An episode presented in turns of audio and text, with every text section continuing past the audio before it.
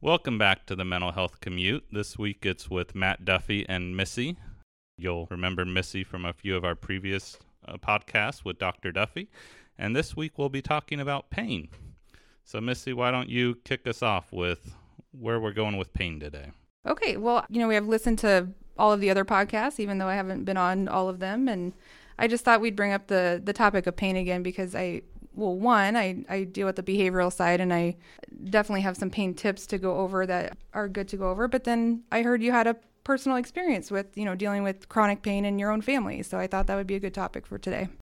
Chronic pain is becoming more common out there. And one of the interesting things with it is, is like a lot of the mental health disorders, we don't have a good way of diagnosing why it's happening or where it's coming from. It's a lot of relying on patient feedback. And pain's a, an interesting one too because we just wrapped up a, a podcast where we were talking about the link between the mental and the physical and how much pain be driven by one or the other, especially when we get into conversations around like phantom pain. Place my brain goes is well, if my brain can perceive pain in a limb that doesn't exist, can it also just be perceiving pain in a limb that does exist for no reason? And how much of pain is driven by your brain versus pain driven by something happening in, in your physical body. Mm-hmm. There are certain disorders in mental health that are therapy specific, and then, of course, it could bridge over to the physical diagnoses of where's the pain coming from. And we talked a little bit before this about even if you're with the right specialist. So, I actually do get a lot of people coming into therapy when a doctor has actually looked at them and they're saying, you know, the amount of pain that they're stating is bothering them. It's it's not comparing to anything that we can measure physically in the body. So there are a few disorders. I don't really need to go over them specifically, but it brought up a thought of what's the function of the behavior. So someone's saying, I'm hurting. You have to figure out why. A lot of the pain techniques that I go over are where is the source of the pain? Like, where are we feeling it? Um, is it in a specific location or similar to something like oh, I think, you know, like fibro or CRPS, you know, it's all over pain. And so we, how do you target that? How do you fix it? And what I always say is just try not to focus on it so much. Like, don't let it absorb all of your day. You know, if we're focusing on things externally, does that then bring the focus away from our body? Uh, I always talk to people about the where is our focus? You know, are we uh, thinking a lot in our heads? Are we always thinking about our body and, and our thoughts and our emotions? Or really engaging with what's happening around us. And, and people would maybe call that a, a distraction technique, and that's not always recommended, but then sometimes that is good to get our mind off of our body and off of our pain. Pain's an easy example, but if you allow yourself to focus on it, going to be height. As kids, one of the ways we're taught this, it's not a healthy way, right? But if you have a real big headache, let's say, you punch yourself in the leg. You redirect where the pain's coming from, but all of a sudden your headache feels better because your leg's hurting. And that's just trading one pain for another, but it kind of describes what you're talking about, where if you can bring the focus away from what's acute, it actually lessens it. I have a slightly different version of punching yourself in the leg, so let's go over that. and I have gone to pain trainings, pain seminars uh, because it's a very common problem. The one technique that was it made sense to me and it makes sense to a lot of my patients is wherever the pain is localized, just think of it as like a really tight ball of something. It's almost like a bomb going off. You want to explode that pain into a lot of little pieces because, as we know, uh, and this can transfer to any life event, we, we can handle things in a lot of little pieces, but we might not necessarily be able to handle something big and powerful or really painful. I know you've talked about this before, but mind over matter. Can we move the pain from our headache to another part in our body? It's like a, a, game you can play with yourself. So move the headache, I don't know, to your fingertips or to your toes. And that sounds a little bit silly, but it actually does work about having mind over matter. Yeah, it's a little bit, I assume, of giving the person a sense of control. Because part of the experience with pain is this experience of being out of control of what's going on in your body. And if you can experience moving it through your body, even though there's still pain there, it's giving you a sense of control over it and just how much a sense of control can reduce the experience. I assume that if you have a, a lack of control or sense of control with this, now you're getting an anxiety when you feel the pain and things like that. If I can reduce your anxiety, now the number of things going on at one time is lessening. So it gives you the ability to better focus on the one thing that's happening. I know we're shifting topics just slightly, but it's definitely related with little kids, but sometimes adults too. I, I say personify the pain, which means give the pain a human quality or an animal quality or even a monster quality. I don't care what it is. Just pretend it's something other than the pain controlling you.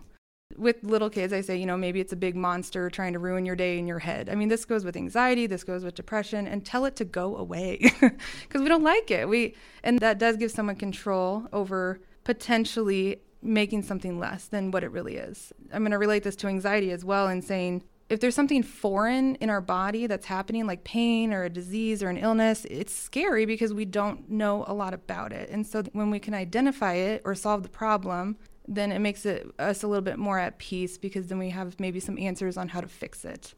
And we talked about this a little bit earlier too before we started the podcast, but are we getting them to the right kind of help, such as do I need to go to a chiropractor? Do I need to go to physical therapy? You know, insurance always has you jump through these loops too of doing lower level care before we even think about surgery. Would you speak to that as far as like what kind of maybe resources there are for people that are in pain more on the medical side? You know, out there, there's a big push already. Can we address pain without the pain meds? Because pain meds bring a, along a whole other world of potential issues, especially if you have to be on them long term. Pain meds are, I think, the, the most immediate and sometimes need to be used, especially to address something acutely. The question is, can we replace them or avoid them altogether through other means? And like mental health, today, with how pain is experienced in people, there's no answer for everyone. So it's really about finding what answer works for you. And as long as it works for you, it's not wrong. I know of people who go to hypnotists for pain people go to hypnotists to stop smoking and things like that. It's it's not that different, I think, from what you were talking about with having control over it. It's if we put your brain into a different state, does that allow you to have a different experience with it? Chiropractors, they're experts in what they do, and there's things potentially going on physically in your body that they can address. For some people, surgical procedures, but that's often not the first line you know, another one that comes along a lot of the time is just going to different specialists to try and identify the cause. Because at the end of the day, what I'm aware of with pain is pain is rarely ever the actual issue. Pain is actually the result of something else happening. And it's kind of like uh, if you have a cut on your body, do I want to just put band aids on it all the time and soak up the blood that's happening, or do I want to fix the cut? while we have to address the immediate need of blood leaving your body, eventually we want to get to the point of seeing if we can address what's causing that to happen. Sometimes it is a, a search through different specialties and, and different providers to try and identify what's causing this to happen. I'll add a little bit on the I actually use the band aid metaphor a lot in therapy. People I know are sometimes upset, like, why won't my doctor give me more pain medication? And the whole opiate crisis that we've had, people can die from an opiate or too many opiates, I should say, taking them incorrectly, developing a dependency. It's just not the safest drug to be using long term, from my experience. We're covering up the feeling of pain, but really to get to the root source of it is obviously the answer. Which brings me back a little bit to what I can help with in therapy is obviously the we're anxious about pain. And so not that I treat muscles, but we talk about this thing called relaxation. You know, I'm not an expert in all the muscles and joints and nerves and all of that, but we have the person try to relax as much as possible, which is directly linked to the anxiety that someone feels when they're experiencing pain. The more relaxed you can be, the more control you, you have over the problem, generally that tends to lessen the overall experience for the person. Just out of curiosity in your experience, how often is pain coupled with mental illness? I think that goes back to the reason for referral. So if a doctor has looked you over and they're saying we're not really finding a source, then they always have to kind of tease out the mental part. I just want to define this for a second. Your brain sends signals to the rest of your body. And so can you stop some of those signals from going to the pain source? And that's that whole thing about am I paying too much attention to someone? It's like ringing a bell inside of your body, like, hey, pay attention to me. It's our body's natural defense to say, oh, if something's hurting, we need to pay attention to it. But are we paying attention to it too much? And that's when I go into that. What are we putting our attention on? Um, I, I'm looking out the window as I'm saying this because, you know, what can I do to reestablish some of my joy? You know, do I go out and, and try to play pickup game of, of basketball because I used to enjoy that, but I'm in so much pain I can't. Well, just go try it and see what happens. And after a while, believe it or not, maybe you're just enjoying the game and, and your pain goes away. Not always the case. Of course, we always caveat this with speak to a medical professional for sure, but it's just some of those techniques that can kind of make life easier in the meantime. And just get your off the cuff reaction. What I hear you talking about a lot and how to address it isn't actually doing anything physically to your body. It's changing your mental state. Is that fair to say in your approach to it? Yeah, I literally, the way that I do therapy, I think is a little bit different in that I love studying more of like the neural pathways, being in charge of your own direction of thought. And so, again, I think we've gone over it enough, but can we change the way that you think about a problem?